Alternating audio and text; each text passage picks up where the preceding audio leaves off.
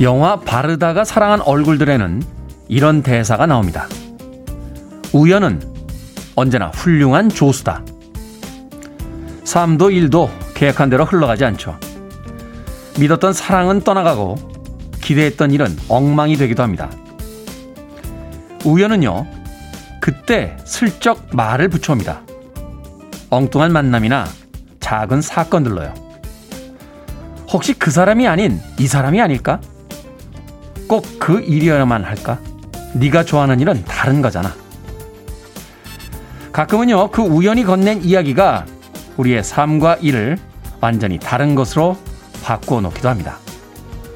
D-137일째 김태현의 프리웨이 시작합니다. 작은 빗방울들이 내리기 시작한 서울의 아침과 잘 어울리는 곡이 아니었나 하는 생각해 봅니다. Pet Shop Boys의 West End Girls 들으셨습니다. 자, 빌보드 키드의 아침 선택 김태훈의 프리웨이 저는 클 태짜 쓰는 태디 김태훈입니다. 자, 희망찬 금요일 아침이 시작이 됐습니다.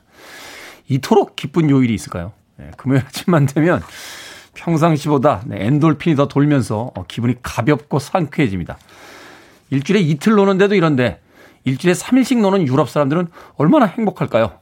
예, 이런 선진 법안은 빨리 도입해 주시길 정치권에 바라면서 오늘 방송 시작합니다. 자, K81061009님 출첵이라고 아침부터 문자 보내주셨습니다. 고맙습니다. 장현주님, 굿모닝 테디. 오늘은 또 어떤 상품을 꼬았을까 궁금합니다. 하셨는데, 잠시 후 오늘의 상품 공개합니다.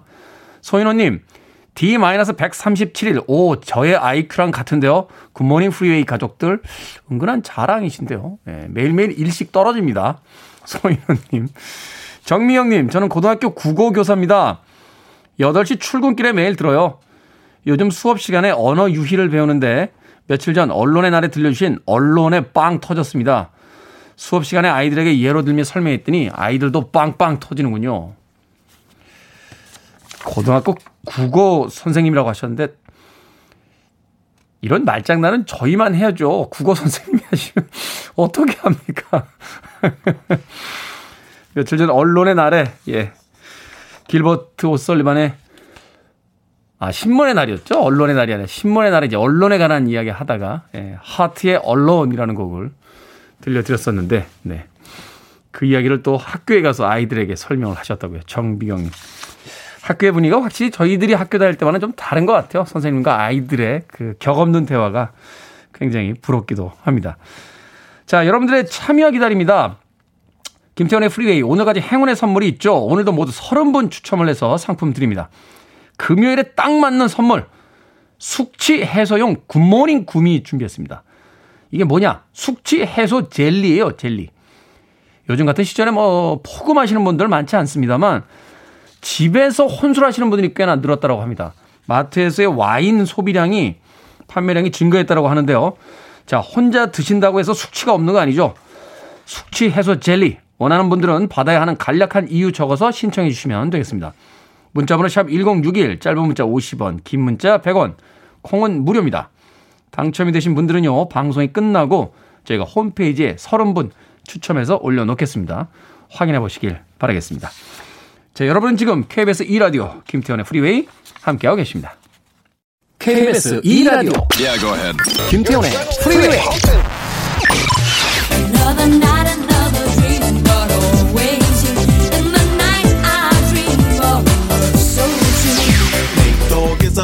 some bodies turn cold. Now they dropping and yelling, it's a tad bit late. Nate Dogg and Warren G had to regulate.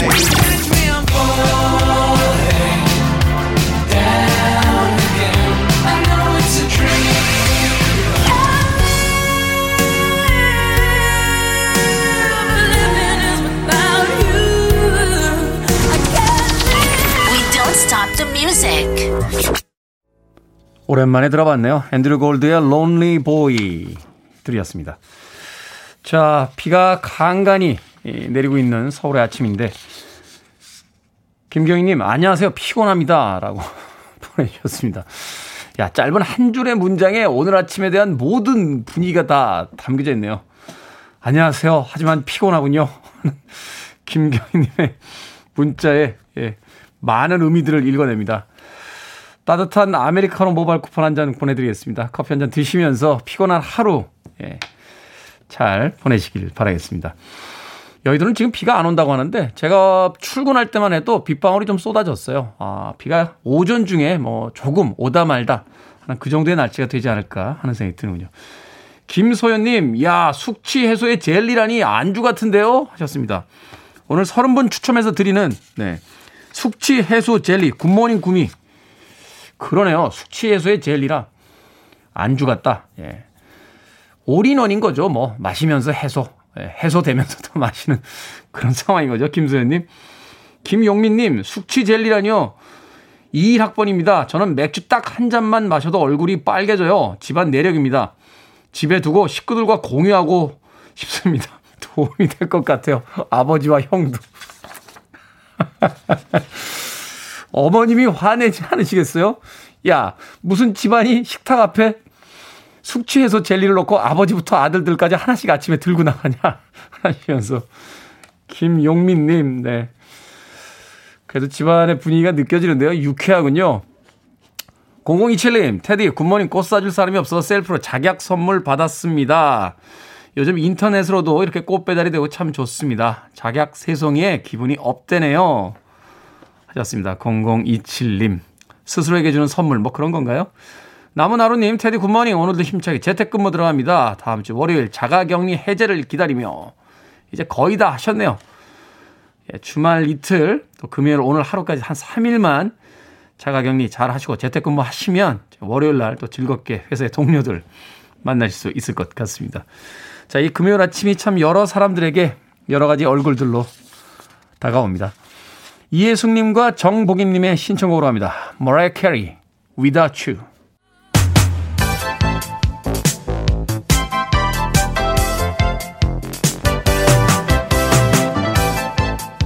이 시각 뉴스를 깔끔하게 정리해드립니다.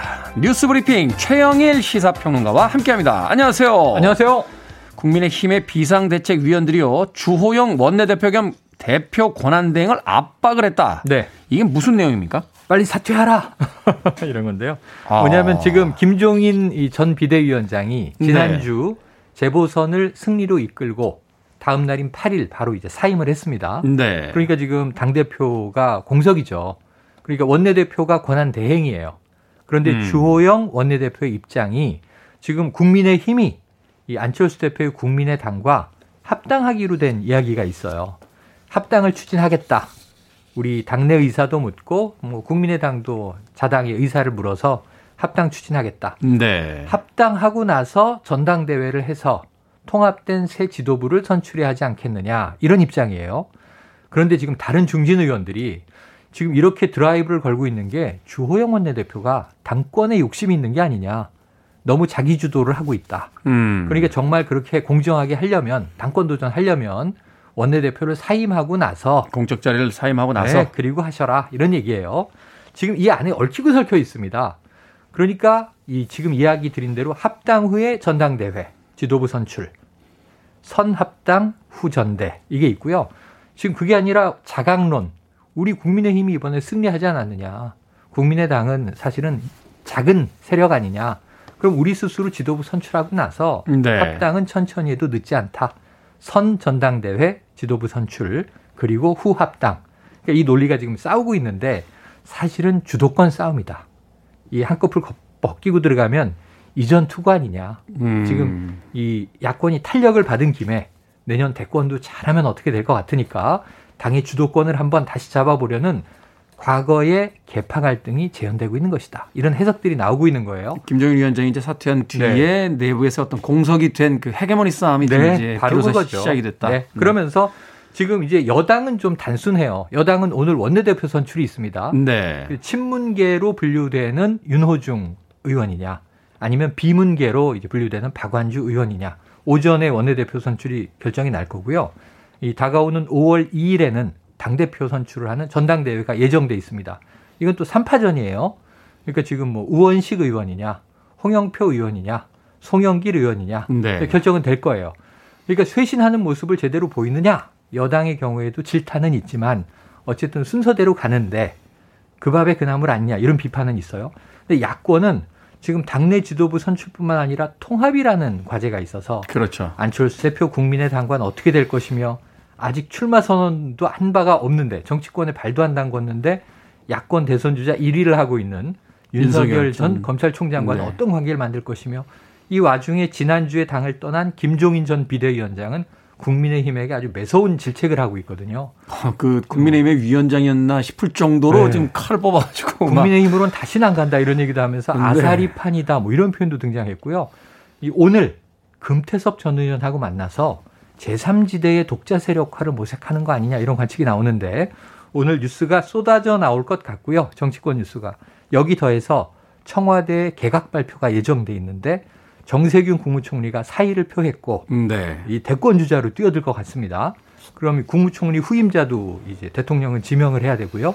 그 외에도 정무수석 등 일부 장관들의 개각이 발표될 것 같아서 오늘 금요일에 정치 뉴스가 많을 것 같습니다. 자, 내년 대선까지 이제 본격적인 정치의 계절이 돌아왔다 하는 그렇습니다. 뉴스였습니다. 자, 아파트 단지와 택배 기사 간의 갈등 소식이 종종 있었는데 네. 최근에 이 고덕 아파트 단지에서 택배 중단 사태 다시 네. 벌어졌습니다. 어제 전국 택배 노조가 이 아파트에 대해서 택배 중단을 선언했고 아파트 입구에 택배가 쌓이고 있습니다. 그럼 본인이 찾아가야 되는데 네. 엄청난 무더기가 있어서 찾아가기도 쉽지 않아 보여요. 그렇죠. 이게 문제의 발단은 이 아파트 단지가 공원형 아파트니까 너무 택배 차량이 수시로 들어온다. 택배 차량 출입구에서 막아달라. 입주자 회의에서 결의를 했어요. 그럼 택배 기사들은 어떻게 하느냐? 아파트 입구에 트럭 세우고 손수레로 가가호호 택배를 날라라. 택배 기사는 안 그래도 지금 과부하 노동인데 네. 사실은 아파트 건물 입구에 차를 대도 이 몇십 층 되는 데를 오르내리는 것을 우리가 자주 보지 않습니까? 그렇죠. 바쁘세요. 네. 그래서 가끔 저희들은 그 엘리베이터 이렇게 일부러 잡아드리기도 맞아요, 하고 맞아요. 이러거든요. 네, 천천히 하시라고. 불편해도. 네. 근데 노동 강도가 이제 이렇게 되는 경우에는 세배가 된다는 거고요.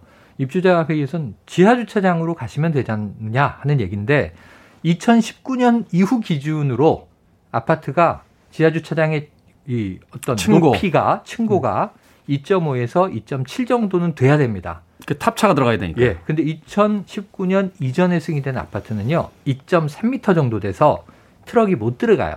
음. 이렇게 되면 택배 기사들이 이 저상 차량이라고 이 높이가 낮은 트럭으로 바꿔야 되는데 개조 비용 한 300여만 원은 본인이 부담해야 되고 그렇죠. 개인 사업자로 되어 있기 때문에. 어, 더 큰 문제는 택배 양이 줄잖아요. 물량을 절반밖에 못 실어요. 가지고 들어가는 게. 그러니까 절대로 이걸 선호하지 않는 거예요.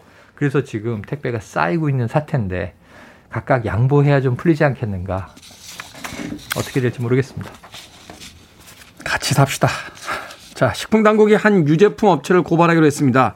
혐의가 식품 표시 광고법 위반이다라고 했는데요. 네, 이거 저 남양 유업 불가리스입니다. 보도 많이 나오고 있죠. 네. 한 학술 세미나에서 지금 이 불가리스 제품이 코로나19 억제 효과가 매우 높다 이런 발표를 한 거예요. 이 실험 결과 77.8% 코로나를 억제한다. 그럼 상당히 지금 백신처럼 높은 수치로 보이는데 저도 이거 좀 들여다봤는데 네. 이게 그냥 말하자면 실험실에서 한 실험하고 실험실 실험이에요. 사람이 입에다 그 경구 복용. 예, 복용하고 나서의 네. 실험은 없잖아요, 지금. 그러니까 동물 실험도 없고 이제 임상 실험도 없어요.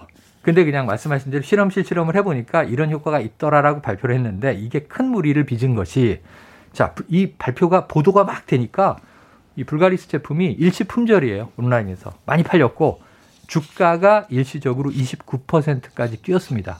이렇게 되면은 이것은 지금 이 충남대 수의학 실험실에서 같이 공동 연구를 한 건데 이 어찌 보면 연구자도 이 남양유업과 관련이 있고, 네. 그리고 남양유업이 이 학술 지원도 한 것 같고, 그렇다면 이건 홍보 아니냐, 학술이 아니라 그런 면에서 지금 식약처가 이게 지금 말씀하신 대로 식품표시 광고법 위반으로 행정처분도 내리고 고발 조치를 했습니다. 네, 뭐 주가 조작에 대한 이야기까지 나오고 있을 정도니까. 그렇습니다. 네, 이렇게 섣부른 발표를 통해서 지금 방역 당국 혼란스럽게 좀 안 했으면 좋겠습니다.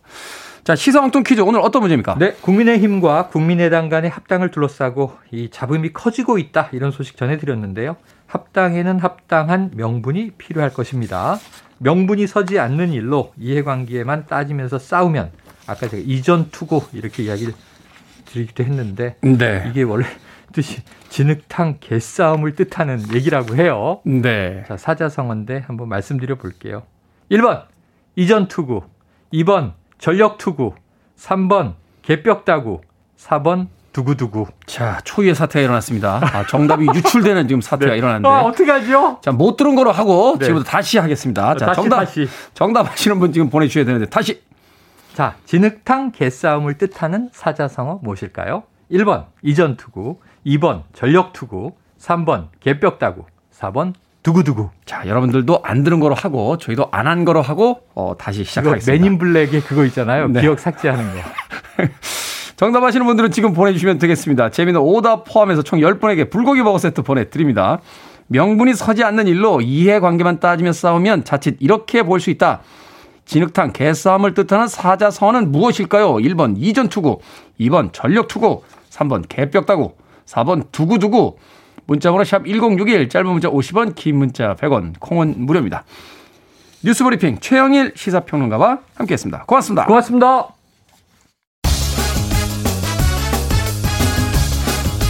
9443님의 신청곡입니다. 경쾌한 음악으로 좀 달려보죠. 리키 마틴입니다.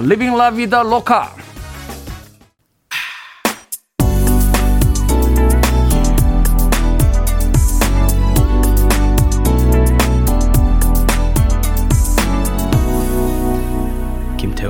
Freeway. 기분이 좋아지는 그런 노래였죠. 리얼 라이프의 Catch Me I'm Falling 들이었습니다. 자, 오늘의 시사 엉뚱 퀴즈. 진흙탕 개싸움을 뜻하는 네 글자의 사자 성어는 무엇일까요? 정답은 1번 이전투구였습니다. 이전투구. 한 번쯤은 들어본 이야기인데 예, 정답을 오늘 정확하게 뜻을 정확하게 여러분들께 알려드렸습니다. 이영점님, 네, 1번 이전투구요. 정답이 유출됐다고요? 저는 못 들었는데 들으셨으면서 못 들으신 척. 장모혜님, 침대 축구? 라고 하셨습니다. 네, 옛날에 이란, 이라크 이렇게 중동 국가하고 축구하면 침대 축구 참 많이 했죠. 네, 한 골만 이기고 있으면 한 후반 한 25분 정도 지나면서부터 안 일어납니다. 예, 넘어지면 안 일어나서 침대 축구라는 예, 명칭을 쓰기도 했습니다. 최근에는 뭐, 그 축구를 좀 강화됐죠. 그렇게 고의적으로 시간 끌면 막 퇴장까지 시키니까 침대 축구 오랜만에 듣네요. 9458님, 워따 대구라고 보내주셨습니다. 화나신 거 아니죠? 9175님, 정답 유출. 완전 웃겼습니다. 두구두구 생각날 이전 투구 1번이요. 라고 보내주셨고요. 6618님, 어떡하죠? 최평론가님은 당황했지만 저는 한참 웃었네요. 아침부터 흐린 날씨에 큰 웃음 주셔서 감사합니다. 주말 행복하세요. 라고 보내주셨습니다. 아마도 지금 다른 방송 때문에 최영일 시사평론가 막 달리고 있을 텐데 신경 쓰지 마십시오. 그런 날도 있는 거죠. 뭐. 최영일 시사평론가님. 자, 방금 소개해드린 분들 포함해서 모두 10분에게 불고기 버거 세트 보내드립니다. 당첨자 명단은 방송이 끝난 후에 김태훈의 프리웨이 홈페이지에서 확인할 수 있습니다. 자, 콩으로 당첨이 되신 분들은요, 방송 중에 다시 한번 이름과 아이디 문자로 보내주시면 저희가 모바일 쿠폰 보내드리도록 하겠습니다. 자, 문자 번호는 샵 1061, 짧은 문자는 50원, 긴 문자는 100원입니다. 7183님의 신청곡으로 갑니다. 크리스토퍼 크로스, Think of Laura.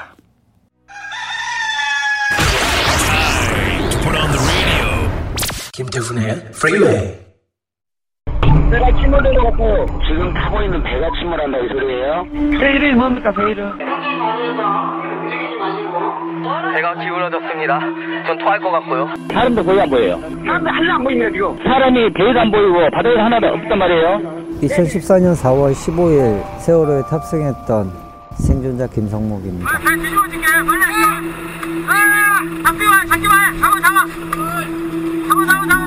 물이 차오르는 걸 보고 손이 닿자마자 막 끌어당겼고 그 입구가 그 물에 막히는 것까지 보고 나왔거든요. 난, 나는 진짜 하고 싶은 게 많은데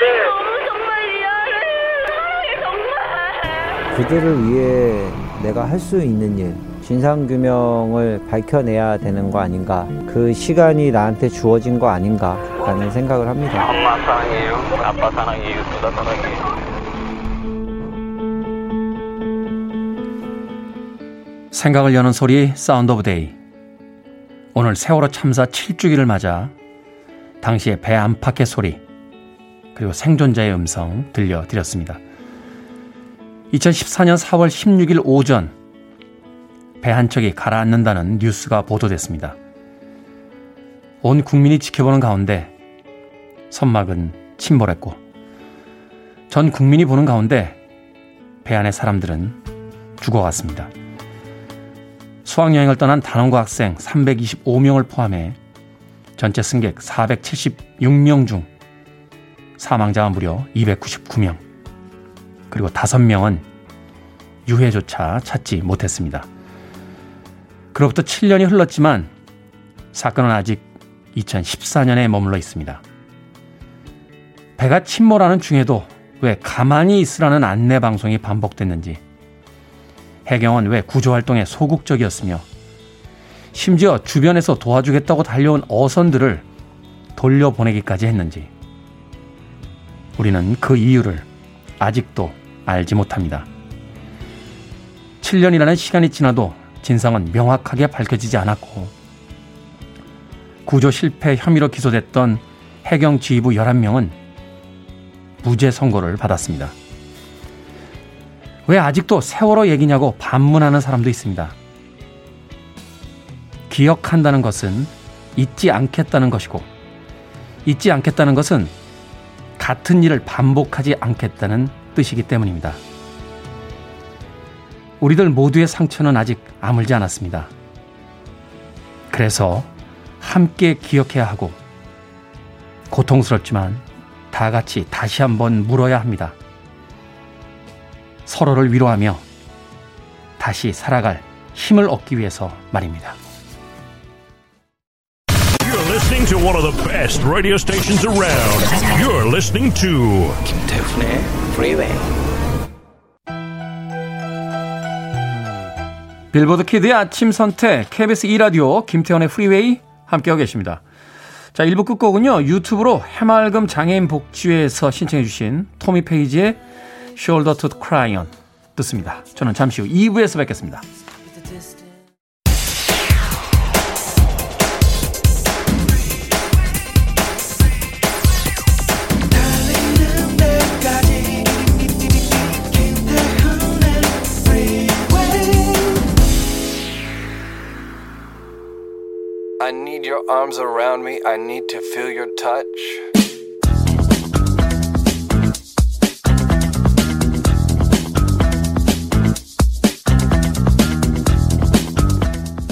춘천 모 중학교의 2021년 생활 규정 1. 신발은 활동하기 편하고 학생 신문에 맞는 검소한 것으로 착용하며 등 하교 시 슬리퍼 착용을 금합니다. 2. 화려하고 큰 장식의 머리핀 등 장신구 사용을 하지 않습니다. 단 귀걸이와 피어싱은 부착형만 허용합니다. 3. 지나친 색조 화장과 서클 렌즈 사용을 금합니다. 단 시력 교정용 렌즈는 허용합니다. 4. 고데기, 드라이기 같은 전열기 사용과 휴대전화 충전기 사용을 금합니다.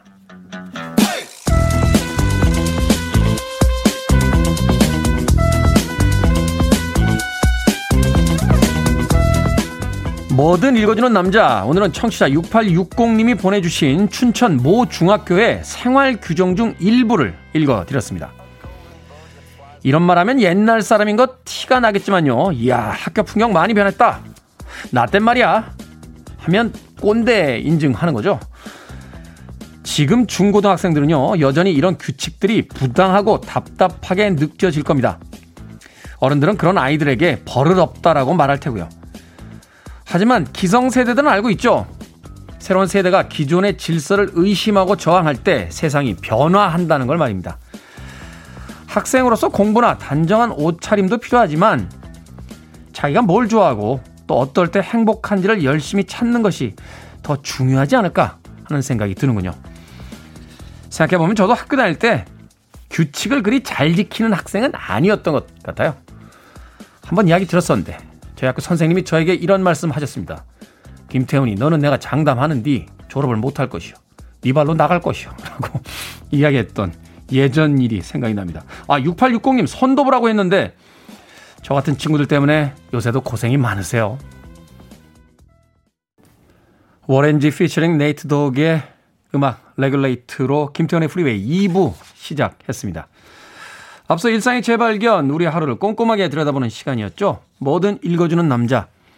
춘천 모 중학교의 2021년 생활 규정 읽어드렸습니다. 아마도 지금 학생들에게는 이 정도의 규정도 좀 답답하게 느껴질 것 같아요. 근데 사실 과거의 중고등학교 시절을 경험한 저희들로서는 네, 이 정도면 널널한 거 아닙니까? 네, 널널한 거. 박경원님께서 옛날엔 그냥 때렸습니다. 라고 하셨어요.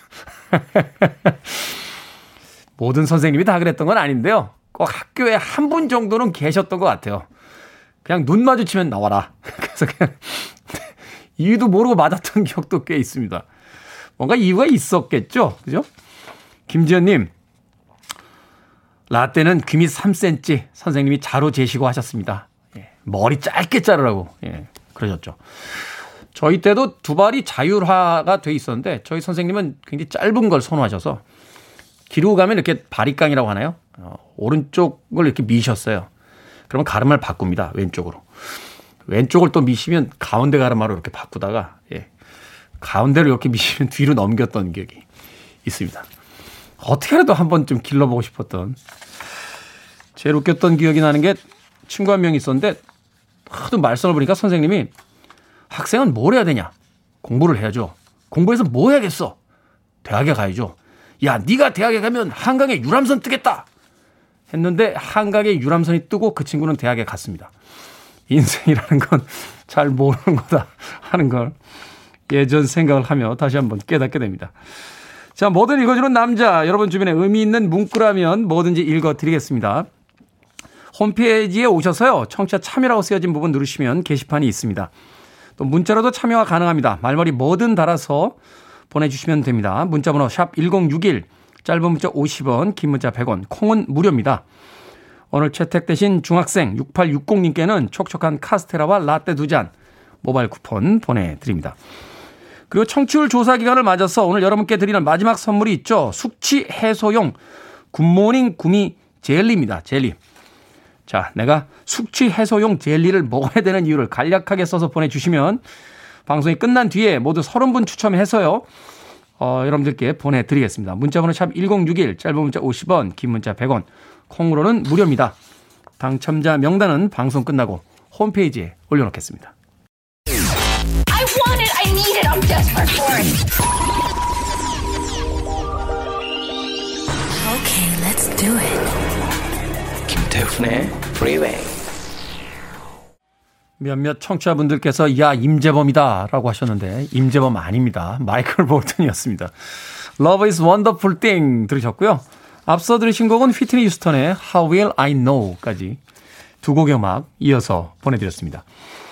자, 청취율 조사 기간을 맞이해서 오늘 마지막으로 네, 숙취 해소용 젤리 드린다라고 했더니 정말 구구절절한 사연들이 폭주하고 있습니다. K79289469님, 테디 집사람 생일입니다. 그래서 한잔 하지 싶은데 숙취 젤리가 필요할 것 같아요. 아니 아내분 생일에 술을 도대체 얼마나 드시길래 숙취 젤리까지 필요합니까? 8492님, 저 숙취해소 젤리 꼭 먹어야 합니다. 이유요? 특별한 이유 없습니다. 지금 출근길인데 죽겠습니다. 거의 매일입니다. 살려주세요. 라고 하셨습니다. 아니, 이게 무슨 산삼도 아니고요. 예. K79093477님, 이가 시려서 숙취 음료 못 마십니다. 젤리 주세요. 젤리는 씹을 수 있잖아요. 아니, 이가 싫으신 분이 소주나 맥주는 어떻게 드시고. 5332님, 저는 진짜 먹기 싫었는데 부서원들이 너무 힘들다고 해서 같이 한잔했습니다. 회사를 위해서 부서원의 원활한 회사 생활을 돕기 위해서 저는 진짜 마시기 싫었는데, 진짠데, 숙취 해소 젤리 주세요. 라고 눈물 없이 들을 수 없는 사연을 또 보내주셨고요. 안녕하세요, 김태현님. 저는 지금 출근 중인데 어제 술 먹고 지금 술병 난 것 같아요. 프리베이 라디오 들으면서 엄마가 회사까지 태워주십니다. 오늘도 불금이니 한잔할 수 있도록 숙취해소제 부탁드려요. 한현선님, 모닝 음주 중입니다. 벌써 시작하셨다고 문자 보내주셨고요. 7423님, 어제 마셨다. 오늘도 마신다. 내일도 마셔야 된다. 라고 하면서 문자 보내주셨습니다. 왜들 그렇게 마셔야 됩니까? 불금이긴 합니다만, 몸 생각해서 조금만 드시길 바라겠습니다. 당첨되신 분들은요, 어, 30분 제가 추첨해서 게시판에 올려놓겠습니다. 방송 후에 확인해 보시길 바랍니다. 이은희님의 신청으로 갑니다. 리얼 맥코이, Another Night.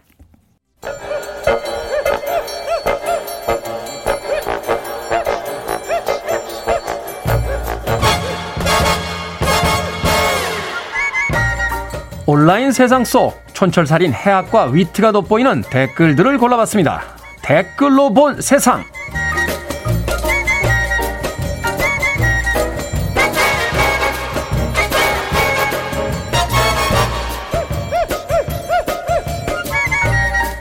첫 번째 댓글로 본 세상. 대전의 한 패스트푸드점에서 만취 손님이 차를 운전한다는 신고가 들어왔습니다. 경찰이 출동했지만 손님은 이미 차를 몰고 떠난 상태였는데요. 잠시 뒤에 햄버거를 놓고 갔다면서 제 발로 돌아와 붙잡히고 말았다는군요. 혈중 알코올 농도는 면허 취소 수준이었다는데요. 여기에 달린 댓글들입니다. 스탑님, 아니 햄버거가 중요한 게 아니라고요. 정신줄이나 좀 놓고 다니지 마세요. 재민님, 신고한 알바생에게 감사하다고 하세요. 사고 내기 전에 인생을 구해준 분이니까요. 왜들 이러죠? 어, 이분 참 뭐라고 할 말이 없습니다. 뭐 이런 건가요? 음주운전이지만 햄버거는 먹고 싶어.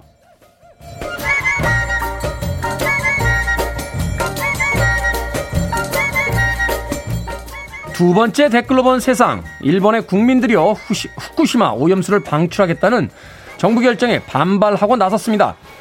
마셔도 별일 없다 하는 부총리의 말에 마셔도 되면 의회 식수로 써라 라고 맞서고 있는데요. 언론에서도 일제히 이번 결정에 대한 반발 기사를 내고 있다는군요. 여기에 달린 댓글들입니다. TTA님, 마실 수 있는 물이었으면 진작 다른 방식으로 활용했겠죠. KI님, 문제없다는 나라들에도 생수로 수출하세요. 1954년도에 만들어진 일본 영화 있습니다. 고지라. 괴수 고지라가요, 원자력 오염에 의해서 탄생하게 되는 그런 이야기인데, 70년 전에 영화를 통해서도 이미 경고했음에도 정말 이러실 겁니까? 그러다 진짜 도쿄로 고지라 갑니다.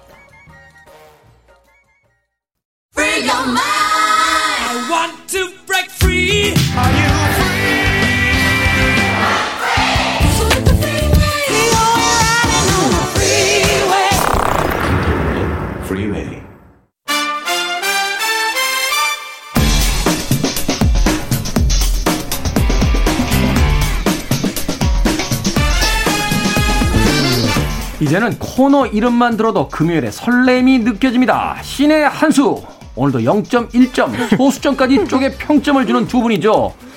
허남은 영화평론가 그리고 이지혜 영화 전문 기자와 함께합니다. 어서 오세요. 안녕하세요. 안녕하세요. 자 오늘의 영화 공유와 박보검이 주연을 맡은 서복입니다. 어제 개봉을 했는데 허남은 영화 평론가가 오늘 평점 매기는 걸 극도로 두려워했다. 어, 네. 가능하면 이 잔을 내 앞에서 치워달라. 네, 그러진 않고요. 음, 이런 이야기를 어, 하셨다는데 왜 그렇습니까? 제, 제 앞에 둔 독배를 어, 마실 날이 오는구나. 아, 그렇군요. 독배를 마시게 네. 된다. 그 아, 이야기는 잠시 후에 네.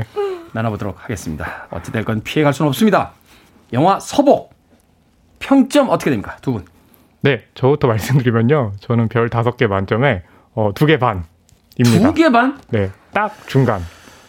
아, 네. 방송이 끝난 뒤가. 네. 이재 기자님 몇 점입니까? 아, 저는 고민을 많이 했는데요. 저는 이번에는 별점을 내리지 않는 걸로 하겠습니다. 왜냐면 혹시 현명하세요? 제가 어, 뭐 5점을 낸다고 믿, 믿으시겠어요? 아니면 뭐몇 몇 점을 낸다고 믿으시겠어요? 그냥 저는 오늘은 별점을 안 하는 걸로. 네. 네. 아마 청취자분들께서 도대체 무슨 소리지? 아, 네, 그러겠네요. 라고 생각하실 것 같은데, 네, 이지혜 기자님이 그런 얘기를 못 할 것 같고, 허나몽 영화평론가가 좀 이야기를 해주시면. 네, 어, 이지혜 기자님의 이제 부군이 이용주 감독님. 네. 이시거든요. 네. 건축학개론을 만드셨던. 그렇죠. 이번에 이제 서복을 신작으로 내셨거든요. 그러니까 그렇죠. 말하자면 이지혜 전문 기자님은 내부자인 거죠. 그렇죠. 네. 내부자이기 때문에 그렇죠. 평점을 매길 수가 없습니다. 그렇죠. 저는 이용주 기자님께서 그 건축학개론 만들었을 때 네. 저하고 만났던 분인 줄 알았어요. 아, 네. 아, 너무 본인의 그, 이야기라서요. 그 제 이야기가 나와요. 캐릭터 납득이라고. 아.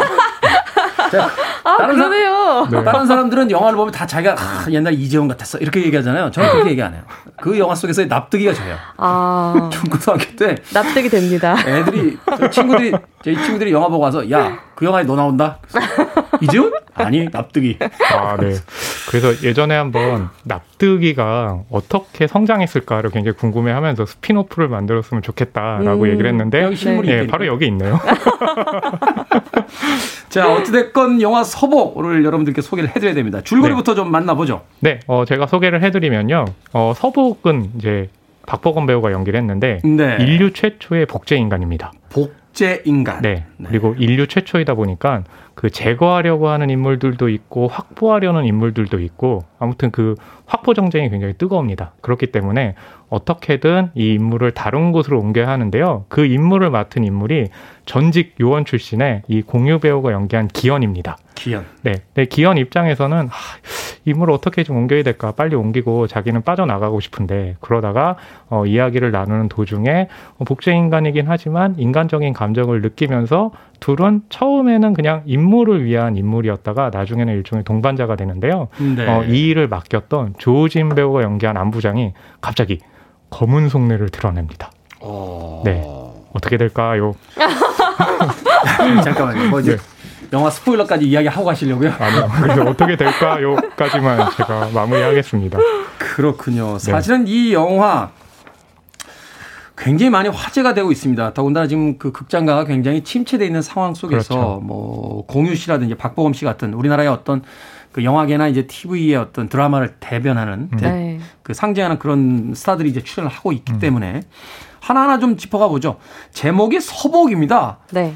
일종의 SF물로도 볼 수 있는데 이 서복이라는 약간 뭐라고 할까요? 그 이 장르물과 잘 어울리지 않는 것 같은 이 제목은 어떤 의미가 있는 겁니까? 낯선 제목이죠. 이름 네. 사람의 이름인데 굉장히 낯선 이름이기도 하고 어 진시 황제가 불로초를 구하려고 굉장히 애를 썼는데 네. 되게 많은 신하들을 보냈어요. 그 중에 한 명이 서복이라는 이름을 가진 신하의 이름인데 결국에는 불로초를 찾아 떠났지만 돌아오지 않았거든요. 찾지 음. 못했다라는 거죠. 그러니까 이 이름이 상징하는 바가 영생을 원하는 인간의 욕망 그리고 그것이 실패했다라는 그 상징성을 가지고 있는 거죠. 네.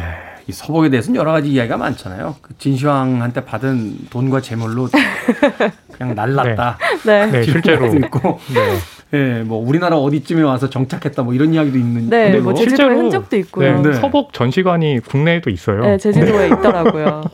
그렇군요. 네. 진시황도 참 그렇잖아요. 영원히 살기 위해서 이것저것 드시다가 오히려 부작용으로 일찍 돌아가시고 맞아요. 그러니까 그 왕자 그러니까 권위를 지킨다는 것의 욕망이라는 것이 우리가 생각할 땐 저 같은 평범한 사람은 아니 뭐 그냥 그 높은 위치에 있으면 잠깐 누리다 가면 되지 않나?라고 생각을 하지만 권력력이라는 것은 또 실제로 누려본 사람들에게는 한계가 없다고 그러잖아요. 그렇죠. 네. 그렇죠. 저도 사실은 가벼운 마음으로 이 자리에 DJ 시작했는데 그만두고 싶지 않아요. 영원히 하고 싶어요. 아, 저도 어, 테디가 네. 계속 하면서 이 신의 한 수도 예, 평생 했으면 좋겠습니다. 그러니까요. 아 이런 기분이네요. 이렇게 검은 속내를 드러내시네요, 두 분이. 셋이 손잡고 영원히 해봐요. 네.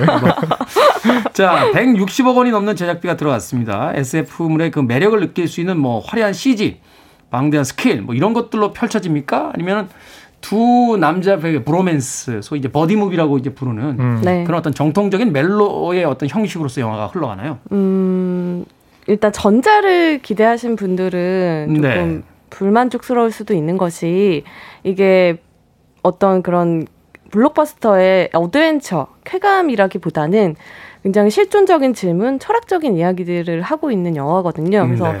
무겁다라고도 느끼실 수 있을 것 같아요. 근데 그 무거운 주제를 공유 박보검이라는 누구나 사랑할 수밖에 없는 이 아름다운 남성들이 잘 전달을 해주고 있거든요. 그래서 저 같은 경우에는 영화의 역할들이 여러 가지가 있지만 그리고 기대할 수 있는 것들이 여러 가지가 있지만 단순히 재미를 넘어서 좀 질문을 받고 거기에 대해서 생각하게 만드는 부분들이 있는 것 같아요. 사람은 누구나 죽고 어떻게 살 것인지, 어떻게 죽을 것인지에 대해서 사실 크게 일상에서 고민하게 되지는 않잖아요. 근데 영화가 그걸 고민할 수 있는 단초를 던져주고 있어서 그 부분에서 저는 의미가 있다고 봤어요. 음, 네.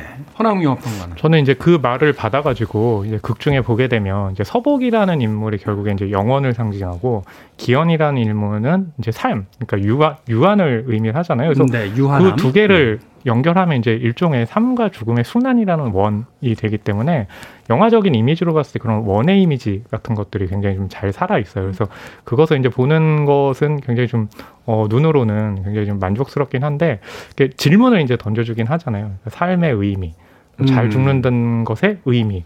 저는 그 의미가 지금 이렇게 어, 뭐라 그럴까 새롭다기보다는 기존에 있던 것들이 좀 관습적으로 계속해서 어, 이 영화에서 보여지는 것이 아닌가. 그래서 초반에 이런 설정은 저는 굉장히 좀 흥미롭더라고요. 그러니까 과거의 서복이라는 일화를 가져와서 현대의 복제 인간과 연결해서 미래의 이제 사이파이 라는 네. 개념으로 이렇게 연결하잖아요. 그래서 그런 것까지 굉장히 흥미를 보다가 이 질문을 던져주는 방식에서는 어 이게 새롭기보다는 네 그래서 저에게는 좀 관습적이다 음. 예 이런 인상을 좀 받았죠.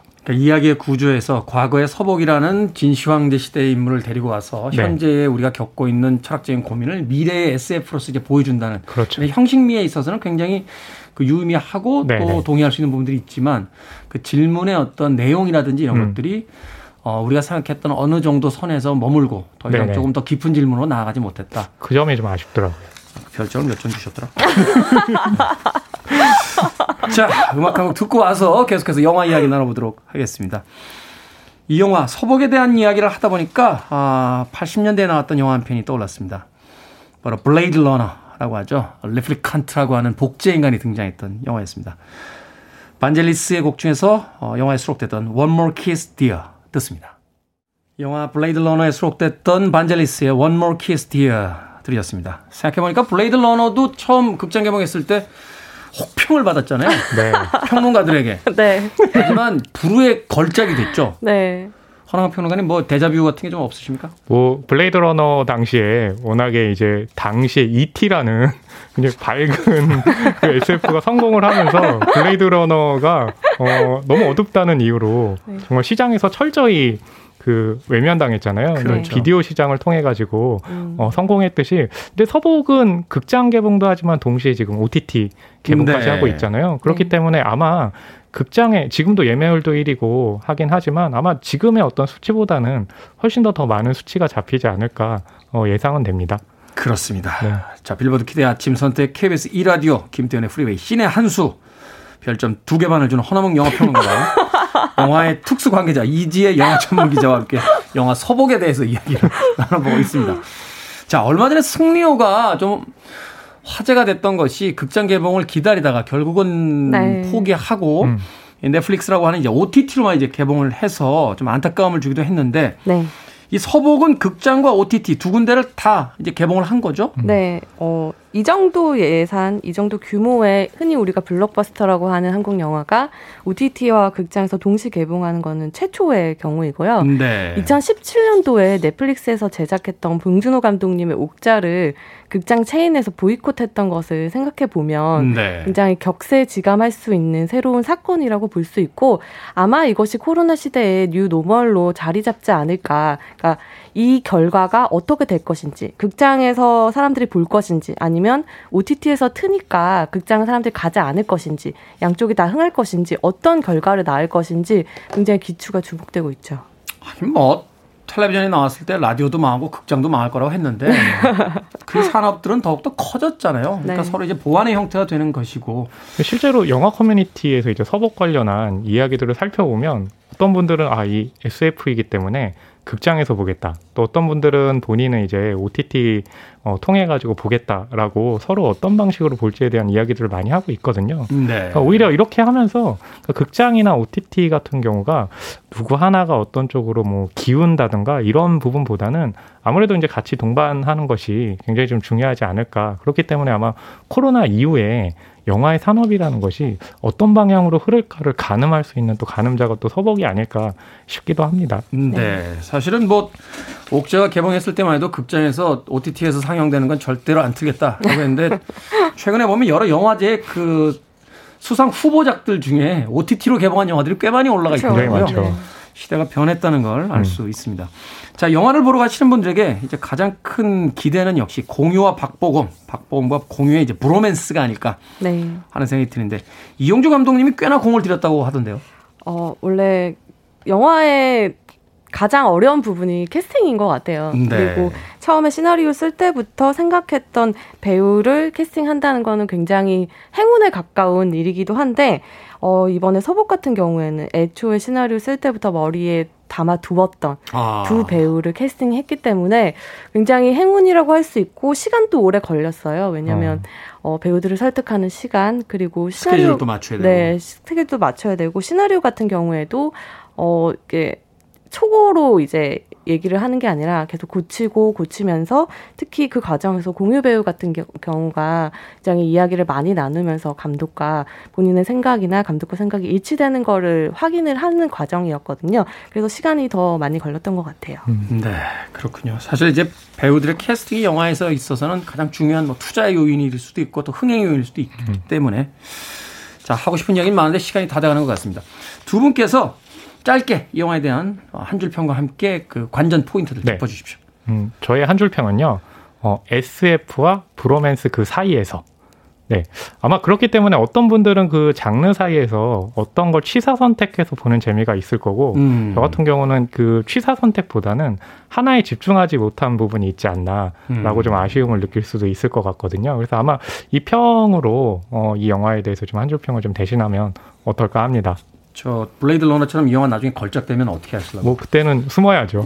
땅을 치고 후회하실 거예요. 아니면 아니면 제가 책을 써야죠. 이지혜 기자님 한줄 네. 평과 짧은 정리. 네, 한 줄 평은요. 당신에게 묻습니다. 왜 사는지 어떻게 죽을 것인지. 역시 뭐 한 줄 평에 한 줄 평에 뭐 여신이에요. 네. 그 한 줄 평으로 모든 것들이 다 정리가 된것 네. 같습니다. 자, 신의 한 수. 오늘은 영화 서복에 대해서 이재 기자, 허나몽 영화평론가와 이야기 나눠봤습니다. 다음 주에는 더 재밌는 영화 이야기 준비해 주시길 부탁드립니다. 네. 고맙습니다. 감사합니다. 감사합니다.